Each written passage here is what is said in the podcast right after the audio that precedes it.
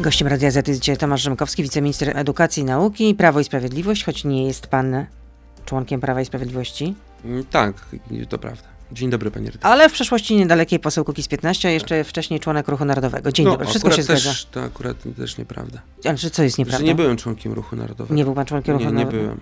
Jedyna partia, której byłem w życiu członkiem i wiceprezesem, to była Unia Polityki Realnej.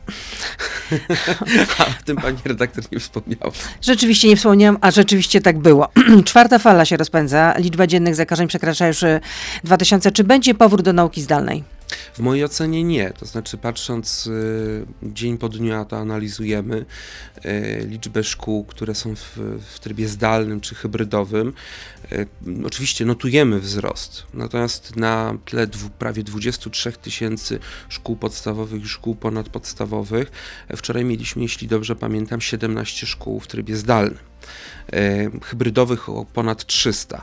E, Co to oznacza? Że w szkole w trybie zdalnym zwykle to są małe szkoły, gdzie wszyscy mają z wszystkimi kontakt, nie ma możliwości z racji lokalowych wyodrębnienia mm, takich przestrzeni, żeby część uczniów ze sobą Oddzielnych. Dokładnie. E, Jest zwykle w dużych szkołach, tam gdzie no, jest na pewno część uczniów, którzy nie mieli kontaktu z osobą zainfekowaną i ten system zdaje egzamin. No, mamy już chwalić pana szósty tydzień od rozpoczęcia roku szkolnego e, i notujemy rzeczywiście No ale wzrost. fala czwarta się rozpędza, jak powiedziałam. no. Rozpędza się. Pan minister natomiast- Niedzielski mówi, że na koniec października prognozy są takie, że to może być 5 tysięcy dziennych zakażeń. Y, I uważam, że też tych szkół zdalnych będzie więcej i hybrydowych będzie więcej. Natomiast nie przewidujemy e, Nauki zdalnej jako tak. jako takiej. To A znaczy, w tych województwach, gdzie jest najgorzej, gdzie ludzie, gdzie Polacy nie chcą się szczepić, na przykład e, w tych wschodnich województwach, na Lubelszczyźnie. lubelskie, podlaskie, świętokrzyskie, no nie wiem, czy warmińsko-mazurskie możemy wymienić. Nie, to rzeczywiście widać, jeśli chodzi o liczbę szkół, czy dzieci, które nie uczą się e, w trybie stacjonarnym, tym normalnym, tylko zdalnym i hybrydowym. Tam rzeczywiście jest nadreprezentacja tych szkół. Znaczy, pani redaktor, y, szkoły i nauczyciele są komplementarną częścią polskiego społeczeństwa.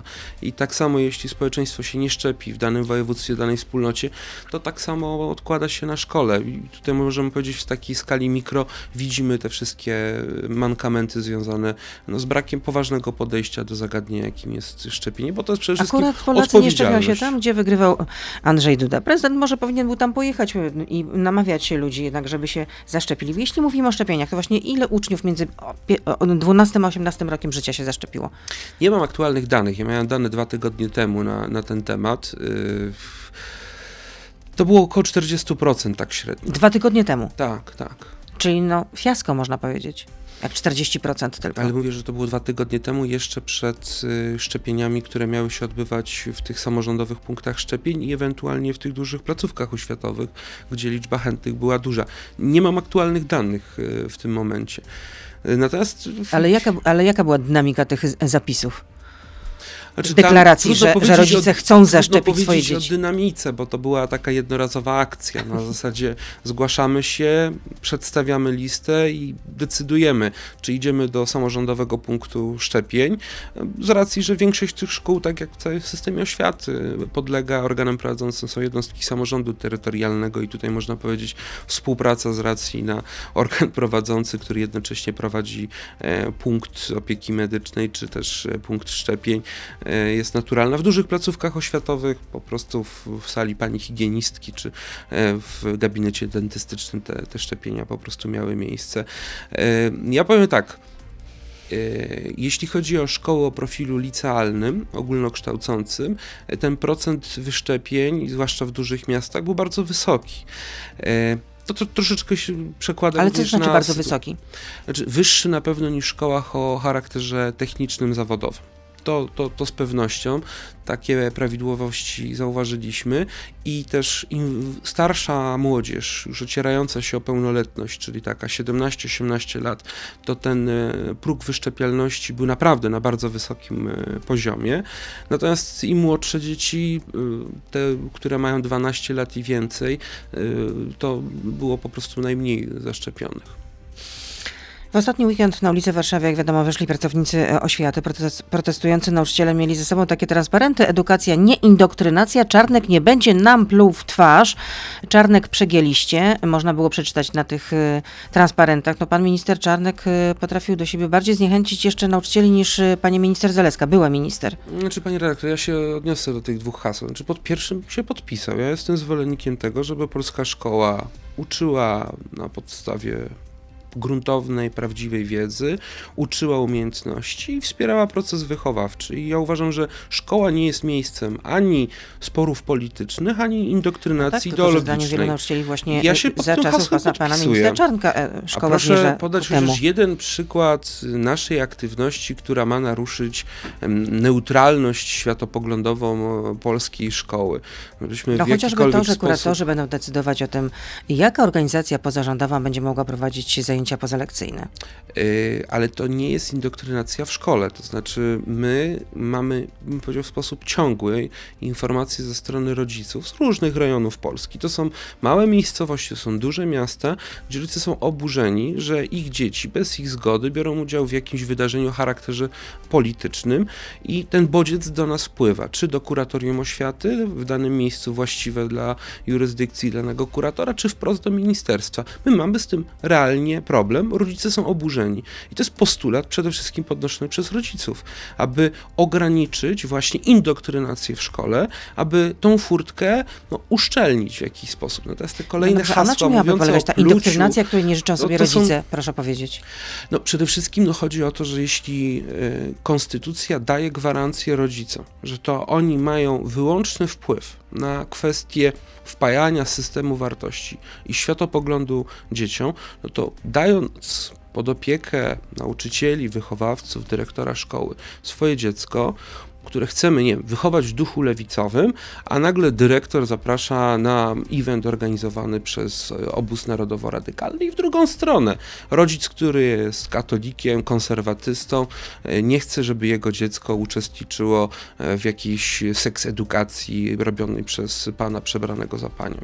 No, proszę zrozumieć prawa rodziców. Oni tego po prostu nie chcą i się tego domagają. Ja to rozumiem jako ojciec również trójki dzieci, który też bym nie chciał, aby wbrew woli mojej i mojej żony ktoś próbował narzucić inny, przeciwny system wartości niż ten, który my z żoną przyjęliśmy jako właściwy do wychowania takiego komplementarnego e, w duchu e, szacunku w, oparciu o e, chrześcijański system wartości. To trzeba po prostu zrozumieć. Ja uważam, że to jest naturalna rzecz. Oczywiście, jeśli rodzic chce tego typu eventy i żeby dziecko w tym uczestniczyło, proszę bardzo. Natomiast szkoła ma przede wszystkim przekazać wiedzę w oparciu o prawdę, nauczyć pewnych umiejętności, umiejętności między innymi poszerzania tej wiedzy, korzystania z tych wszystkich wspaniałych zdobyczy. Ja z, z, wielką zazdrością patrzę na młodzież, która dzisiaj jest w szkole podstawowej i w szkole średniej. W, w moich czasach luksusem było skorzystanie z encyklopedii wydanej jeszcze w PRL-u, a dzisiaj no, jest No tak, wiedza trudno, na wyciągnięcie ale ręki. Trudno, żeby było ciągle tak samo, no, z całym szacunkiem. Nie, no, ale panie rektor, do przodu, no możliwość zdobywania wiedzy jest praktycznie nieograniczona i możliwości e, pozyskiwania, nawet ostatnio e, żonie Musimy mówiłem, że kończyć część e, niestety radiową, Szkoda. więc ciąg dalszy tej rozmowy już w internecie jesteśmy na Facebooku, na Radio ZPL i na, na YouTubie. Proszę zostać z nami, Beata Lubecka, zapraszam. Wracając do tych protestów, które odbyły się właśnie w sobotę, bo nie chodzi tylko o podwyżki, ale chodzi również o zmianę organizacji pracy, o to, Mhm. że pensum nauczycielskie ma się zwiększyć z 18 do 22 godzin, więc właśnie to taka sprzedaż wiązana. Z jednej strony będą podwyżki, Mhm. chociaż niesatysfakcjonujące i więcej pracy. Panie redaktor, ja opowiem taką anegdotę, która odpowie na to pytanie. Byłem dwa tygodnie temu w Konstantynowie Łódzkim, to jest mój okręg wyborczy i podszedł do mnie jeden Ładne z miasteczko. nauczycieli. Bardzo ładne, pozdrawiam wszyscy, wszystkich mieszkańców Konstantynowa Łódzkiego i ziemi łódzkiej szeroko rozumianej. E, I pewien nauczyciel mnie podszedł i mówi tak, panie mistrze, ja dziękuję. Bo ja za 4 godziny nadgodzin mam 700 zł, a państwo mi proponujecie 1400 zł. To jest dwa razy tyle. I, I ja za to dziękuję. I ja uważam, że to jest prawdziwy głos prawdziwych nauczycieli. No dobrze, to jest jeden głos, a według szefa ZNP Sławomira Broniarza to może to doprowadzi do masowych zwolnień nauczycieli, e, bo Nie, nie będzie doprowadzi ograniczony to. wymiar na zatrudnienia na Znaczy, innych, pani- takich pani nauczycieli jak fizycy, jak informatycy, że będą mieli mniej niż pół etatu. Znaczy z fizykami, jeśli powiedział to pan I będą jeszcze musieli Broniarz, wędrować po mocno- szkołach w związku z tym. mocno przestrzelił. To znaczy, my potrzebujemy w tej chwili bardzo nauczycieli z przedmiotów ścisłych, matematyków, zwłaszcza Brakuje fizyków. Znaczy, jeśli popatrzymy na to, Czyli jakie oferty pracy są rozumiem. naj, najbardziej potrzebne, to nauczyciele matematyki, fizyki, chemii, a nawet i geografii, a często nawet i historii e, są e, no, bardzo kąskiem na, na rynku pracy. Natomiast m, gdyby Związek Nauczycielstwa Polskiego chciał rozmawiać z nami w sposób takim, powiedział, w duchu chrześcijańskiego szacunku do bliźniego, e, to by się dowiedział, że nasza propozycja również wiąże się z taką sytuacją, mm, która może się pojawić. Mianowicie, że będzie brakowało tych godzin do uzupełnienia etatu. Planujemy e, kilka lat przejściowych, tak aby nauczyciel z mniejszym wymiarem etatu nie utracił tego wynagrodzenia etatowego. A teraz mówię o takim chrześcijańskim podejściu, którego brakuje podobno ZNP, związkowcom ze Związku Polskiego. Ale pan mówi też na przykład o jazgocie, o jazgocie związków zawodowych. No to jest jednak konfrontacyjne bardzo, konfrontacyjny język. Oj, pani redaktor, ja uważam, że to jest pieszczota w stosunku do tego, w jaki sposób przedstawiciele ZNP zachowują się na komisjach sejmowych i senackich. Ostatnio, kiedy była debata na temat y, wniosku o wotum y, y, nieufności dla ministra Czarnka, pan wiceprzewodniczący Związku Nauczycielstwa Polskiego z szewską pasją próbował mi wmówić, że nasze ministerstwo pracuje nad przepisami mającymi na celu karanie nauczycieli. Jako żywo wymachiwał mi kartką z napisem Ministerstwo Sprawiedliwości, próbował wytłumaczyć, że, że to my za to odpowiadamy. Ja mu grzecznie tłumaczyłem, że nawet na nagłówku tego pisma pisze Ministerstwo Sprawiedliwości, a nie Ministerstwo Edukacji i Nauki. No niestety nie docierało do niego to. Ale nie jest wiem, przy tym wie, bardzo taki, bym powiedział, ag- agresywny. No ja powiem szczerze, bałem się troszeczkę pana Baszczyńskiego. czyli wiceszefa ZNP. Tak. Dlaczego się pan bał bo- Krzysztofa Baszczyńskiego? No bo był bardzo takim, powiedział, agresywny w retoryce, w zachowaniu. Może jest po prostu zdecydowany i zdeterminowany. A nie wiem, czy pan wie, że największe centrale Ale to światowe... nie, nie, nie budzi to, bym powiedział, mojej sympatii ani zaufania. Wolę grzecznie rozmawiać. Ja jestem, e, co pani może obserwować, bardzo myślę, spokojnym człowiekiem. Nawet z młodymi ludźmi, którzy e, protestowali przed ministerstwem na, na Szucha dwukrotnie rozmawiam. Proszę ich zapytać. E, Ja też bardzo sobie cenię te, spotkania, bo to była moim zdaniem bardzo ciekawa wymiana Mhm. poglądów i Czyli do protestujących rzeczy. wyszedł Rzymkowski, a nie Czarnek. Czyli Bo na kłopoty ministra Rzymkowski. wtedy nie było. A ja bardzo lubię rozmawiać z młodymi ludźmi. Ale nie wiem, czy pan wie, że największe centrale e, związkowe e, spotykają się jutro w Centrum Dialogu, w Warszawskim Centrum Dialogu, e, bo do tej pory prowadziły odrębne protesty, a teraz być może będą protestować razem. I co pan na to? Każdemu wolno. No dobrze, no ale to by oznaczało, że jednak to będzie e, ze zdwojoną, ze zdwojoną siłą na dobrą sprawę, jeśli te siły zostaną połączone. Znaczy, panie redaktor, na stole jest propozycja podwyżki. Przecież Oświatowa Solidarność też odrzuciła propozycję ministra Czarnka, z tego co pamiętam. Mm, tak, natomiast Tyle, że nie czekamy, protestowała na, czekamy na jakieś konstruktywne propozycje. Położyliśmy na stole podwyżkę w wysokości 36% w stosunku do e, kwoty, która jest dzisiaj średnio wynagrodzeniem dla nauczyciela.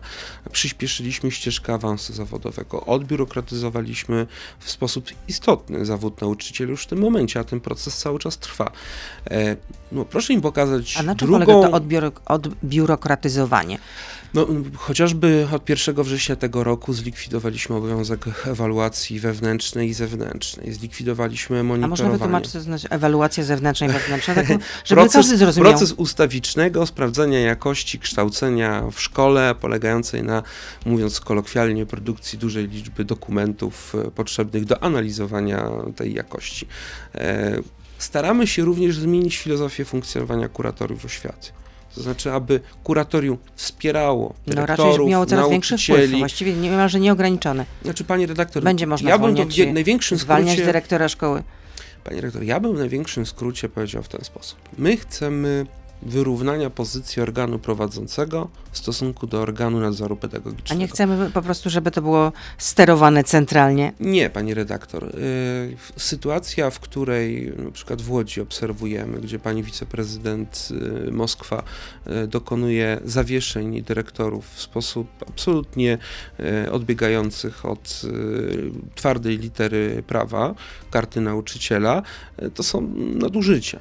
To są nadużycia i tu bym się zastanowił nad y, jakimiś konkretnymi zmianami, bo samorządy niestety y, przesadzają, a to, co się dzieje w Łodzi, to jest po prostu terror poprawności politycznej.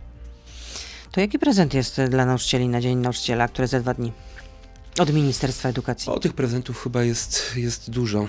Od zapowiedzi naprawdę istotnej podwyżki. Ja nie pamiętam, ja sam pochodzę z rodziny nauczycielskiej i nie pamiętam podwyżki, która sięgałaby ponad 30% w stosunku do, do nauczycieli.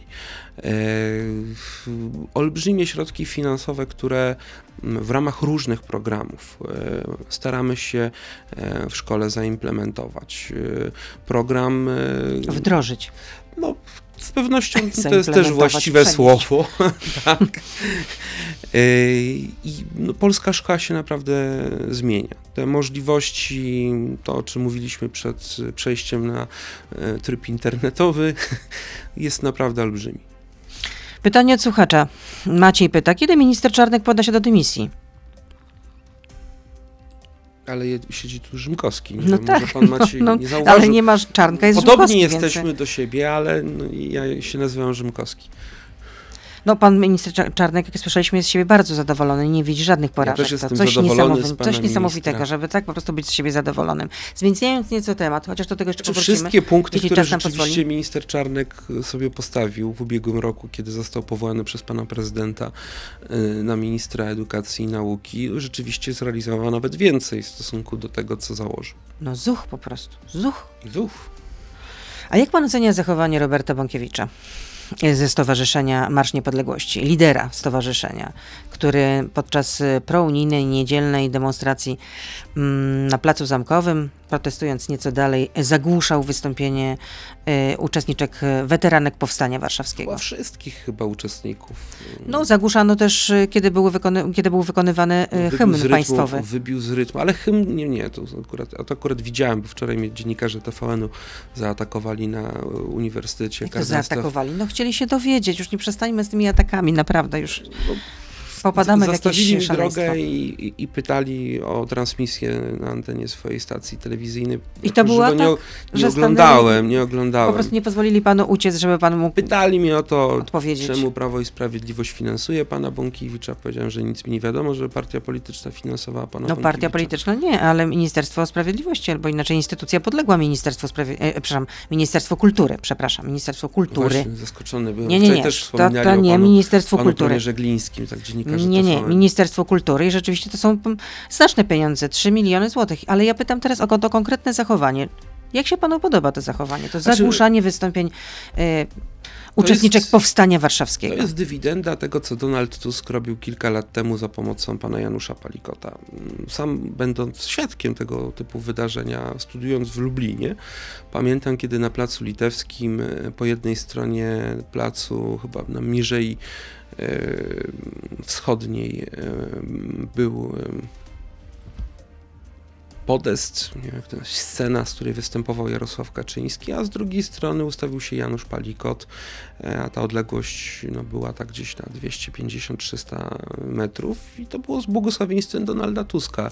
Czyli Donald Tusk i Janusz Palikot odpowiadają za to, jak zachowuje się Piotr Bąkiewicz, tak? Nie, to znaczy oni kiedyś takie standardy wprowadzili w polskiej polityce i mogą w tej chwili sami sobie być winni. Ale ja pytam o to konkretne Mhm. zachowanie, żeby pan to ocenił po prostu. Znaczy, no ja oceniam, no, Janusz Palikot nie jest bohaterem z mojej bajki. No tak, tylko że pan Znaczy, o, pani- pani ja odpowiedzialnością ten obarcza lidera E, Platformy chodzi i Janusza Palikota, hymn, który już w Platformie nie jest. Weryfikowałem to, bo spotkałem się wczoraj z tym pytaniem i sam byłem zdziwiony. Natomiast rzeczywiście, jak był hymn śpiewany, to można powiedzieć i strona li- lewicowo-liberalna z Donaldem Tuskiem na czele śpiewa hymn państwowy i też y, ta grupka narodowców, która no, sk- skutecznie zagrała na nosie Donaldowi Tuskowi, bo to było widać podczas jego wystąpienia. Znaczy, Czyli ja rozumiem pan ewidentnie jednak e, oceny tej konkretnej sytuacji, tak jakby pan to usprawiedliwiał. Nie, znaczy pani redaktor, ja uważam i też widziałem wypowiedź pana Roberta Bąkiewicza wczoraj bodajże chyba dla, dla Polsatu, ale tutaj proszę mi nie łapać za słowo, nie pamiętam, mignęło mi, że pan Robert Bąkiewicz chciał się spotkać e, z tą rzeczoną panią e, i porozmawiać i przeprosić, wytłumaczyć tą sytuację. Znaczy, ja nie chcę ani stawać w jego obronie, ja uważam, że w ogóle przeszkadzanie w przestrzeni publicznej, ale no Donald Tusk jakby powiedzieć, e, u swojej, zarania całego pomysłu chciał przeszkadzać, bo pamiętajmy, że to był 10 października, odbywa się tradycyjnie msza święta e, w miesięcznicę i to jest to miejsce. No jest tak, tyle ale miejsc w Warszawie, pośle, gdzie ale można było pośle, to czy do zrobić. końca świata będziemy zakładnikiem tej sytuacji, że 10 Nie, października, ale, ale Donald Tusk 10 celowo to zrobił. y, ale ale to z tym miesiąca się będzie zarezerwowane dla Prawa i Ale nie zgodzi się pani, panie redaktor, że to było celowe miejsce i celowa godzina i celowa data wyznaczona przez Donalda Tuska Nie, nie doszukiwałabym się aż takiego. To też ja bym się e, nie doszukiwał złej woli u że Roberta akurat chodzi Bąkiewicza. o bliskość kościoła. Może chodzi o plac zamkowy, rzeczywiście, że to no, tak łatwo się zgromadzić generalnie. No. No tam dużo ludzi się kręci zawsze No w więc, sobotę i w no więc to jest takie no, no, szczególne miejsce, no, eksponowane można powiedzieć. Każdy w Warszawie Plac wie. Konstytucji też jest takim eksponowanym miejscem. Tych miejsc w No, na Warszawie Placu jest Konstytucji już sporo. były demonstracje, no to można teraz plac na zamkowy. Agrykoli, no w różnych miejscach Warszawy można się spotkać, niekoniecznie No ale już 10, w tym studiu też była 18, pani minister Zalewska 19. i wieszczyła, że co to nie będzie, że dojdzie pewnie do konfrontacji, że może dojść do konfrontacji. trochę doszło, no nie doszło, do no. konfronta- konfrontacji słownej No między no, Robertem no, dlatego, że tam się a- znalazł a pan Piotr Donaldem Bąkiewicz. No. Po prostu sobie tak y, założyli, że tam się znajdą. Znaczy, Dosta- dostali ja- dotacje, ja mają rozumiem- pieniądze na organizację swoich eventów. Ja rozumiem rozgoryczenie kolegów z Platformy Obywatelskiej. Tak, takie piękne wydarzenia. Tutaj Robert Bąkiewicz z nagłośnieniem był w stanie ich wybić e, z rytmu. E, Boleję nad tym, że uczestnik Powstania Warszawskiego była zakrzykiwana. Nie chcę tutaj ani bronić pana Roberta Bąkiewicza, ani go ganić. Jeśli chce się spotkać i wytłumaczyć, e, to moim zdaniem jest ładny gest i liczę, że do tego, do tego dojdzie. Natomiast to Robert Bąkiewicz bardzo mocno zagrał na nosie Donaldowi Tuskowi. To można zobaczyć w tych wystąpieniach. Nawet y, opinia publiczna lewicowo-liberalna, która sprzyja Donaldowi Tuskowi, no jednak stwierdziła, że Donald Tusk się skończył po tym wystąpieniu. Ja nie wiem, czy ta opinia liberalno, e, zwłaszcza lewicowa, tak sprzyja Donaldowi Tu- Tuskowi, O, skoro to Włodzimierz Czarzasty mówił w wywiadach, że on nie będzie, cytuję, wchodzić w tyłek w Donaldowi Tuskowi. A No, policja, nie, Robert Biedroń to zrobił. No. a policja nie powinna była interweniować w takich okolicznościach? A doszło do złamania prawa? No władze podkreślają, władze Warszawy, że policja mogła interweniować i była o to poproszona. Mm, No może była proszona, ale to wie pani, to tak jakbym, nie wiem, na kogoś nasłał policji tylko z tego powodu, że mi się nie podoba, a nie podoba Nie no, władze z Warszawy mówią, że nie było zgo- zgody na głośniki tak wielkiej mocy. I składają w związku z tym zawiadomienie do prokuratury. Mhm. Dobrze, no to mają prawo. Czyli pan nie czuje się tym zbulwersowany. A czy stowarzyszenie... Czuję się zbulwersowany tym, że wbrew opinii sanepidu w czasie pandemii tak wielka demonstracja. I też czuję się zbulwersowany tym, bo Platforma Obywatelska bardzo często mówi o, o kwestiach związanych z pandemią, a jako żywo Donald Tusk po gmachu Sejmu chodzi bez maseczki. Odbywa się kongres lewicy. Jak Grzegorz Braun, tak? Y, No jak Grzegorz Braun, rzeczywiście tu punkt dla pani redaktor, tak. To jest, można powiedzieć. Ale pan widział tej rzeczywiście, że, że Donald Tusk wystarczy się- włączyć media i zobaczyć, jak Bo ja Donald szczerze Tusk wchodzi nie do Senatu. do Sejmu, więc nie wiem. Ja też nie, nie widziałem Donalda Tuska swoim okiem, tylko za pośrednictwem państwa, za pośrednictwem mediów. Widziałem, kiedy wchodzi, towarzyszą mu dziennikarze i idzie bez maseczki. Bo wokół niego pa- parlamentarzyści Platformy w maseczkach, plus dla nich. Natomiast Donald Tusk nie chodzi w maseczce. A pan zawsze w maseczce chodzi? Zawsze chodzę w maseczce w budynkach użyteczności publicznej. Za wyjątkiem swojego gabinetu w ministerstwie. Czy za wyjątkiem Radia Z? No ja też nie mam No też, maseczki, ale, ale to, to siedzimy... z państwa decyzja. Ja mogę założyć maseczkę, leży obok mnie. To prawda, leży. A czy Stowarzyszenie Marsz Niepodległości i Straż Narodowa powinny być zdelegalizowane? A dlaczego? Lider e, Nowoczesnej wystąpił z taką, e, z, do, domaga się, że jego zdaniem to są organizacje faszystowskie, Ja- które oj, dopuściły się oj. licznych naruszeń i dowodem mają być chociażby ostatnie wydarzenia e, towarzyszące tej demonstracji na Placu Zamkowej w Warszawie. Oj, bardzo, bardzo brzydko. Znaczy ja uważam, że pan poseł Adam Szłapka naraża się na odpowiedzialność cywilną w związku z naruszeniem dóbr mm, osobistych, czy to mm, kierownictwa tych wymienionych osób prawnych, czy też samych osób prawnych, no bo jednak organizacja o charakterze faszystowskim jest w Polsce zgodnie i z konstytucją, i z szeregiem ustaw zabroniona jako żywo nie wydaje mi się, aby to były organizacje faszystowskie. Do tego są to chyba organizacje, które odwołują się do tradycji polskiego obozu narodowego, który jako żywo z faszyzmem raczej nigdy nie miał nic y, wspólnego.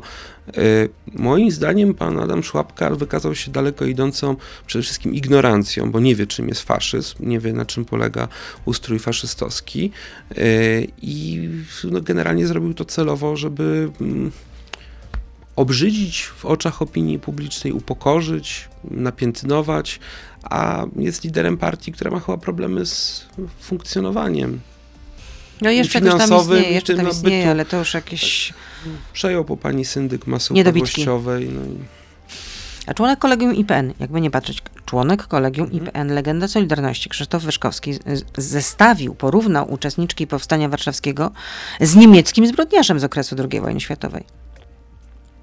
Ale w jaki sposób? No, Może pani no powiedział, bo powiedział znaczy napisał w mediach społecznościowych, że ci powstańcy stają po, po stronie e, Dirlewangera. No wiadomo, że to nazwisko kojarzy się jak najgorzej. No tak, bo to rzeczywiście... No zbrodniarz wojenny Zbrodniarz wojenny, tak, y, dokładnie. No moim zdaniem y, tutaj z Odpowiedzialny za, wym- za wymordowanie tysięcy cywilów, jeńców, nie tylko w Z Polsce, ale także pewnością na nastąpiło Białorusi, na Słowacji. przekroczenie pewnej granicy przez pana Krzysztofa Wyszkowskiego. Ja Powinien- bym, ja absolutnie potępiam te, te słowa. Powinien przeprosić? Moim zdaniem tak. No niektórzy nawet mówią, że to jest upadek legendy Solidarności. Ech, znaczy na tle Lecha Wałęsy to no, trudno jest cokolwiek porównywać. A nie wiem, czy pan czytał y, agencja Reutera. Cytowała y, wiceprzewodniczącą Komisji Europejskiej y, Werę Jurową, która mówi, że Unia Europejska zacznie się rozpadać, jeśli nie zakwestionuje orzeczenia Polskiego Trybunału Konstytucyjnego w sprawie prymatu prawa europejskiego. Strasznie się wzięli na nas, no, tak, takie mam wrażenie. Bo analogiczne orzeczenia w Niemczech, analogiczne nawet to przywoływała wiceprzewodnicząca Parlamentu Europejskiego pani Barley z SPD, która wygrała wybory w tej chwili w Niemczech. Katrina Barley. Tak. y, I nawet wprost stwierdziła, że błędem było orzeczenie Trybunału w Karlsruhe, mm, że polska strona się powoła na to orzeczenie, ale my się nie tylko na to powołujemy. No, wybitni francuscy konstytucjonaliści w tej chwili stają murem za orzeczeniem Trybunału Konstytucyjnego w Polsce, bo analogiczne orzeczenie wydała francuska Rada Stanu. Podobne orzeczenia były wydawane w Czechach, na Litwie, we Włoszech, w Hiszpanii. E, No ale z kolei jest, oświadczenie, się- ale jest też oświadczenie 26 sędziów, byłych sędziów Trybunału Konstytucyjnego, takie jak profesor Zoll, profesor Łętowska, no y, tęgie głowy prawnicze, jakby nie patrzeć, no profesorowie nauk prawnych. Y, To jest również Wiem, Wojciech Hermeliński. wczoraj to Wojciech Hermeliński. I, no, nie i, czytałem. No, Sędziowie stwierdzili, że w wyroku, jego ustnym orzeczeniu i komentarzach przedstawicieli władzy politycznej znalazło się wiele fałszywych stwierdzeń. Nieprawdą jest i 10 razy to się powtórzyło. 10 Znaczy, zaprzeczeń. Pani redaktor, rzecz jest moim zdaniem bardzo oczywista. Mm, Ci sami sędziowie, których pani przed chwilą wymi- wymieniała, często uczestniczyli w składach orzekających, a często nawet przewodzili tym składom orzekającym w sytuacji badania zgodności z polską konstytucją e, traktatu czy to akcesyjnego w 2005 roku, jeśli dobrze pamiętam, i w 2010 roku e, traktatu lizbońskiego, który też był badany pod względem zgodności No z i co konstytucją. wtedy, jakie I wtedy w było orzeczenie? obydwu orzeczeniach stwierdzono zgodność traktatów z konstytucją i podkreślono prymat polskiej konstytucji nad traktatami. No to Natomiast teraz nigdy nie było badane. e, Traktat e, lizboński nie jest niezgodny z przedmiotem- polską Ale to konstytucją. nie było przedmiotem badania, to znaczy nigdzie się nie pojawia jakiekolwiek stwierdzenie, że czy traktat akcesyjny i cały dorobek wspólnotowy, który również wtedy przyjęliśmy, czyli to wszystko od czasów wspólnot węgla i stali poprzez wspólnoty europejskie, no generalnie wstępowaliśmy do wspólnot europejskich w 2004 roku, e, natomiast e, Unia Europejska pojawiła się jako byt prawa międzynarodowego dopiero wraz z traktatem e, lizbońskim. Mm, I w, żaden przepis y, traktatowy nie jest niezgodny z polską konstytucją. Problem pojawia się w sytuacji, czy to norm tak zwanego prawa wtórnego, czy też orzeczeń Trybunału Sprawiedliwości Unii Europejskiej. Znaczy, jeśli Trybunał w orzeczeniu dotyczącym jednego z sędziów z Krakowa e, stwierdza, że normy Konstytucji Polskiej nie obowiązują, bo jest to sędzia europejski, no to mamy do czynienia z taką próbą sądowych precedensów rozszerzających kompetencje Unii Europejskiej bez zmian traktatowych. Czyli mówiąc wprost, mm, czapa biurokratyczna Unii Europejskiej stwierdziła, że nie ma klimatu politycznego w Europie na trzeci traktat, który będzie przyspieszał proces integracji, że zróbmy to po prostu przez drzwi kuchenne. Róbmy to na zasadzie procesu anglosaskiego. Niech to Trybunał Sprawiedliwości Unii Europejskiej rozszerza kompetencje Unii Europejskiej w drodze precedensów i na to absolutnie zgody nie ma. I muszę powiedzieć tak, my tu jesteśmy w środku tej stawki europejskiej. Znaczy przed nami to zrobiła Francja, przed nami to zrobiły Niemcy, przed nami to zrobili Włosi. Oni widzą to że Unia Europejska się rozpycha kosztem suwerenności państw członkowskich. My jako państwo, my jako naród zrzekliśmy się części suwerenności w zakresie dotyczącej przede wszystkim kwestii gospodarczych. Tego, na czym skupiały się wspólnoty europejskie. I tu rzeczywiście Ale Unia Europejska ma kompetencje. Ale przecież na tym Ale zyskujemy. panie no to w redaktor, ale ogóle ja tego nie dyskusją. kwestionuję. Ja A tego nie y, kwestionuję, być się z tym zgadzam. na Krajowy Program Odbudowy nie popłyną do Polski. A panie redaktor, ale y, y, skończę to myśl. My się zgodziliśmy świadomie, suwerennie zrzec części suwerenności. Natomiast nie zrzekliśmy się suwerenności w przypadku innych sektorów państwa polskiego, tych, tego, co jest zagwarantowane nam jako suwerenowi. I teraz próbuje się tylnymi drzwiami przez Trybunał Sprawiedliwości Unii Europejskiej ograniczyć naszą suwerenność. Nie ma żadnej normy w traktacie, czy to akcesyjnym, czy to w traktacie i po, w późniejszych y, y, zmianach podyktowanych y, traktatem lizbońskim, e, które by mówiły o kompetencjach dotyczących wymiaru sprawiedliwości. Najlepszym dowodem na to, że nie ma takich norm, jest to, że nie ma dwóch identycznych systemów wymiaru sprawiedliwości w Unii Europejskiej. I to, co w tej chwili się dzieje, no jest rzeczą skandaliczną. Ja się bardzo cieszę z tej dyskusji, która toczy się w tej chwili we Francji. Znaczy, obserwując Tylko co nam francuską do Francji? To ale my nie, no, teraz pani- jednak pani skupmy się... redaktor, No, Francja ma, zaczęły się już tam, bym powiedział, przygotowania i to bardzo mocne do przyszłorocznych wyborów i prezydenckich, i parlamentarnych. I co, I co ciekawe, ma, znaczy dla ma mnie nadzieję, to- że wygra Le Pen? E, No chyba nie. Li- Liczę na tak zwanego francuskiego Ziemkiewicza. Tak przynajmniej polska opinia publiczna mówi na e, no, gwiazdę wschodzącą e, francuskiej sceny politycznej. No taką gwiazdą wschodzącą był również y, Macron. No chyba... A też taka tradycja francuska, że jedna kadencja, tak chciał od czasów e, pana prezydenta Sarkoziego, który jedną kadencję potem był e, François Hollande i teraz. No, Ale te- też taka nowa tradycja, bo też ci prezydenci tam do zakładów karnych, tak, idą.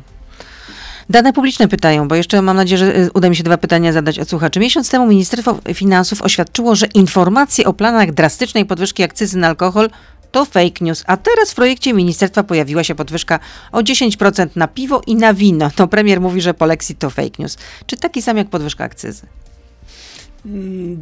No, chyba tutaj Ministerstwo Finansów, trochę wchodzę w rolę rzecznika Ministerstwa Finansów, mowa była o jakimś drastycznym e, podniesieniu. Rzeczywiście to jest duża podwyżka akcyzy, ale pamiętajmy o tym, że e, no, mamy problem z spożyciem alkoholu w Polsce, zwłaszcza wśród e, młodzieży. W ubiegłym tygodniu uczestniczyłem w takiej konferencji naukowej w Sejmie, gdzie eksperci no, no, biją na alarm, jeśli chodzi o spożycie o- mocnych alkoholi Ale tutaj chyba chodzi o ludzi. coś innego, że najpierw minister, mi- Chodzi o semantykę, o pojęcie. Drastyczne, czy 10% to Nie, jest nie, chodzi o to, że najpierw Ministerstwo Finansów dementuje, że to No fake news, dementuje- żadnej podwyżki akcyzy nie będzie, potem okazuje się, że będzie. Słowo drastyczne moim zdaniem. A tutaj. 10% to nie jest drastycznie? No, ja bym nie, dyskutował. No, nie, no rozumiem, powinno być od razu 60, a co tam? Ale to tak byśmy powiedzieli, że drastyczne e, podwyżki dla nauczycieli 36%. Ja teraz pytam o to, czy, czy to nie będzie fake news? No tutaj jest clue, czy ponieważ Znaczy Ministerstwo Finansów nawet powiedziało jedno, potem okazuje się, że to jest jednak fake news, to czy w takim razie Mówmy można polsku. brać za dobrą, Kłamstwo. za dobrą monetę zapewnienia pana premiera Morawieckiego, że polexit to fake news? E, Polexit to jest narracja przede wszystkim Platformy Obywatelskiej. To znaczy, jakbyśmy tak sumowali e, słowo polexit używane na polskiej scenie publicznej, to podejrzewam, że dwa razy tyle o po Lexicie mówią posłowie Platformy Obywatelskiej, co cała reszta uczestników polskiego życia publicznego. Nie jest odpowiedział na odmieniane pytanie. przez wszystkie przypadki. Nie, pani redaktor, jednoznacznie odpowiadam. Polska zostanie w Unii Europejskiej. Nie, nie są podejmowane jakiekolwiek działania ani przez rząd, ani przez Prawo i Sprawiedliwość, ani też chyba przez Pewnie uczestników życia 88% publicznego, za chce, wyjątkiem byli Donalda Tuska i. Platformy No, gdybyście chcieli nas, e, gdybyście chcieli podjąć Pani jakieś działania, no to to po prostu, pytanie. no tak, tylko że e, może dojść do sytuacji, że będziemy na kompletnym marginesie. Mm, To znaczy? No, na kompletnym marginesie w Unii Europejskiej. No, jeśli polska opozycja będzie dalej nas tak atakować w Parlamencie Europejskim, to może tak będzie. No. Ja powiem szczerze, n- nie znam wypowiedzi opozycjonistów w innych krajach w stosunku do swojego y, rządu, którzy by z taką zaciekłością zwalczali swój rząd krajowy y, na arenie międzynarodowej. Znaczy tutaj niestety brzmią mi w uszach słowa Adama Księcia Czartoryskiego, że w Polsce są tylko dwie partie polityczne. Partia polska i partia antypolska. Bronisław pyta, czy przeczytał pan poseł książki Tomasza Piątka o ojcu Rydzyku i jego powiązaniach Nie. z SB? A naprawdę pan uważał, że uważa pan, że ojciec Rydzyk zrobił dużo dobrego dla katolików w Polsce? Moim zdaniem bardzo dużo. A zasługuje na pomnik w przyszłości? Oj, trudno na to pytanie odpowiedzieć. Ja nie wiem, czy y, takim pomnikiem ojca Tadeusza Rydzyka już za życia nie jest y, i Radio Maryja, i Telewizja Trwam, i Wyższa Szkoła Kultury Społecznej i Medialnej. To są takie moim zdaniem żywe pomniki. Y, Proszę mi wierzyć, że dla ludzi starszych, schorowanych Radio Maryja jest ważnym elementem ich takiego dnia codziennego, możliwość tego wspólnotowego modlenia się, e, łącznie z e, możliwością zadzwonienia, porozmawiania. To, to jest, takie bym powiedział, medium społecznościowe, zanim stało się to modne, to Czyli się pojawiło. Znaczy, Ojciec Pewne rozwiązania- idolem dla e, Tomasza Rzymkowskiego. Znaczy, ja mam wielu idoli, czy ja Ale- na pewno szanuję, ja na pewno bardzo szanuję, bo uważam, że wiele dobrego za sprawą ojca Tadeusza Rydzyka i e, inicjatyw, które podejmował w polskim kościele e, się stało. E, ja sam lubię słuchać, jak jadę w długie podróże rozmów niedokończonych w Radiu Maryja. Oczywiście nie każdy temat mnie interesuje, czasem mogę posłuchać Radia Z, czasem mogę posłuchać innych konkurencyjnych wobec państwa rozgłośni radiowych, nie chcę ich reklamować, a czasem e, lubię posłuchać e, ciekawych e, dyskusji w ramach rozmów niedokończonych w Radiu Maryja. Czasem bywam również gościem e, tych rozmów, więc e, No, bardzo cenię sobie te częściej rozmowy. na pewno niż w Radiu Z. Wojciech pyta, który z Y, postulatów... No, Nie tak. no tak, no do tej pory odrzucał pan nasze zaproszenie. No, no, ostatnio odrzucał pan regularnie nasze zaproszenia. Nie, nie, nie, nie mam, nie mam, nie mam czasu. Wojciech pyta, które z postulatów proobywatelskich K15, czy Kukiz Mhm. 15, udało się panu wprowadzić w życie po przejściu do obozu władzy, bo na pewno nie dla stanowiska w rządzie przeszedł pan do obozu władzy. Najbardziej mi się podoba to, że udało się nam wszystkim jako większości parlamentarnej przeforsować ustawę, której byłem e, e, przedstawicielem wnioskodawców w ubiegłej kadencji, a dotyczącej e, walki z korupcją. Znaczy ten projekt, który teraz złożył Paweł Kukiz, który został już uchwalony w parlamencie, to jest poprzedni, z poprzedniej kadencji delikatnie zmodyfikowany projekt, którego byłem wnioskodawcą. A jak pan ocenia aktualne działania Pawła Kukiza? Wyśmienite. Dlaczego wyśmienite? Nie, uważam, że Paweł Kukiz jest sobą po prostu. Czyli od as, go- antysystemowca gorliwy- do wspierającego obóz władzy. To jest człowiek, który y, kieruje się zdrowym rozsądkiem, jest ideowy. Paweł Kukiz poszedł do polityki, ja to zawsze podkreślam, bez względu na to, jakie między nami są relacje, a podkreślam, są dobre. Ja, ja, moje odejście Podajecie sobie od Pawła ręce Kukiza tak? było takie, bym powiedział, bardzo aksamitne. Podajecie sobie ręce. Ja bym powiedział, że bardziej, no tam, mi- mi- misia sobie robimy. O, jakieś wspólne imprezy? Nie, nie, pa, nie pamiętam, ale nie, nie, nic Nie przeciwko, bardzo O, to chętnie. nieźle było, jak nie pamiętam. No nieźle.